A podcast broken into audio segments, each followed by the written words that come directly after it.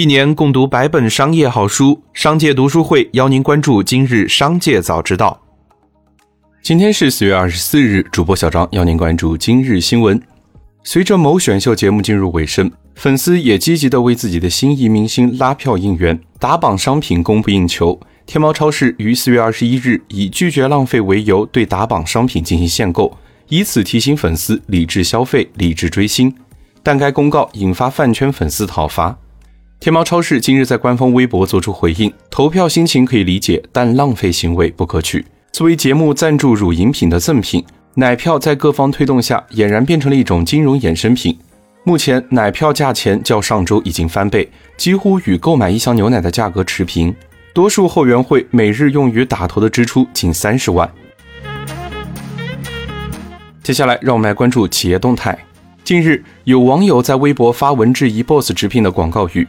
找工作，我要和老板谈，涉嫌广告欺诈，不是直接跟老板谈吗？怎么还是跟人力谈？并表示 BOSS 直聘做不到就不要打这个广告词。随后，BOSS 直聘客服回复称，平台对 BOSS 的定义是在企业中所有有资格招人、用人、决定一个人薪资以及工作内容的人，并表明 HR 也是 BOSS 的一员。目前，BOSS 直聘客服微博已经删除了上述回复内容。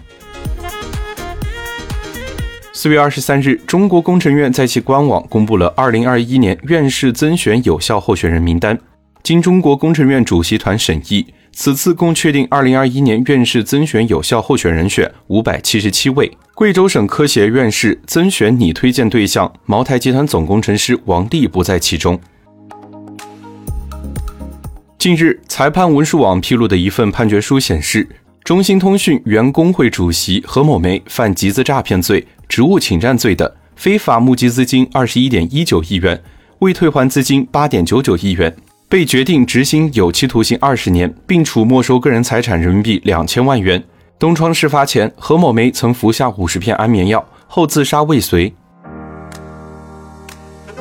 四月二十三日，万达商管披露了二零二零年的债券年度报告，二零二零年。万达商管实现收入三百九十一点三四亿元，同比下降百分之五十点二五，整体毛利率为百分之七十点二，较二零一九年增长十六点五一个百分点，利润总额为一百八十七点六七亿元，同比下降百分之四十四点四，净利润一百三十八点八亿元，同比下降百分之四十四点八九。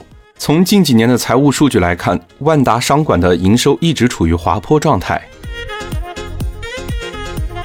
台积电去年获利创下历史新高，除了董事会核准去年员工业绩奖金与酬劳及分红总计约新台币六百九十五亿元外，台积电也将为副总以下的全体员工加薪百分之五，优于往年平均百分之三的加薪幅度。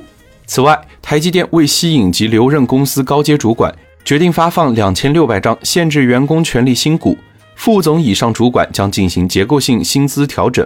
未来薪水及分红将包括股票奖酬。据中国台湾电子时报报道，韩国三星电子供应链也将跟进苹果公司，将欧菲光踢出供应链名单。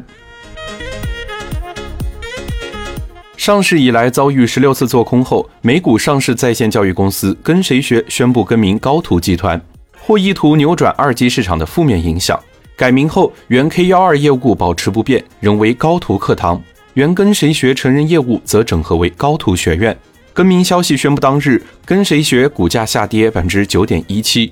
为何突然更名？跟谁学方面称，其主营 K 幺二业务的高途学堂业绩已经占公司的营收九成，改名意在实现业务聚焦，降低营销费用。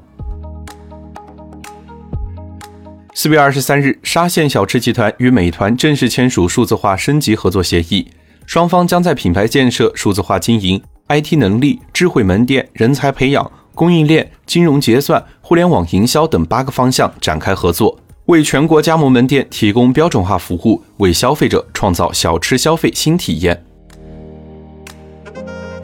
接下来，让我们来关注产业消息。二十三日，工信部发布关于侵害用户权益行为的 App 通报，在二零二一年第一季度检测中，腾讯应用宝、小米应用商店、OPPO 软件商店。华为应用商店和 vivo 应用商店发现问题数量均大于百分之十，存在上架审核不严格、存量问题清理不彻底、登记核验 App 开发运营者信息不准确、诱导用户下载等问题。工信部已督促相关平台企业全面整改。继城市之后，县城也成为快递业血拼的战场之一。快递价格在下沉市场正越打越烈。二零二零年以来，各快递公司为了市场占比、提升业务量，不断降低派送费来获取快递单量增长。县城快递业进入淘汰期。广西南宁市辖的上林县中通快递店长表示，他们的快递派送单票从一点五元降至九毛三。另一快递店长表示，他们原先派送一单为七毛五，现在只有七毛钱。中国饭店协会发布《二零二一年中国酒店业发展报告》，二零二零年，十五间以上的酒店类住宿设施减少五点九万家，高档酒店、连锁酒店规模不降反升。目前市场上出现了一种名为“机票盲盒”的产品，消费者购买后会得到一张指定出发、随机目的地、随机日期的国内单程机票。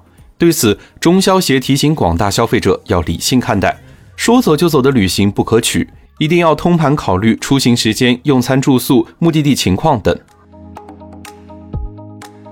最后，再让我们把目光放向国际。据彭博社报道，不只是面向企业，拜登政府还计划针对高收入人群大幅增税，提议将富人的资本利得税率提高近一倍至百分之三十九点六，再加上现有的投资收入附加税，这意味着针对投资者的联邦税率可能高达百分之四十三点四。预计拜登将在下周公布这项提案，可方案仍未最终敲定。消息一出，美股盘中跳水。道指一度跌幅超过四百点，收盘跌百分之零点九四；纳指跌百分之零点九四；标普五百指数跌百分之零点九二，市场反应相当剧烈。以上就是今天的商界早知道。节目最后还是要提醒您关注商界读书会，精选百本商业好书，一起养成一个长久读书的习惯。加入商界读书会，和我们一起用听的方式见证自己的成长。微信关注“商界食堂”公众号，回复“读书会”就可以了解加入。期待与你相见。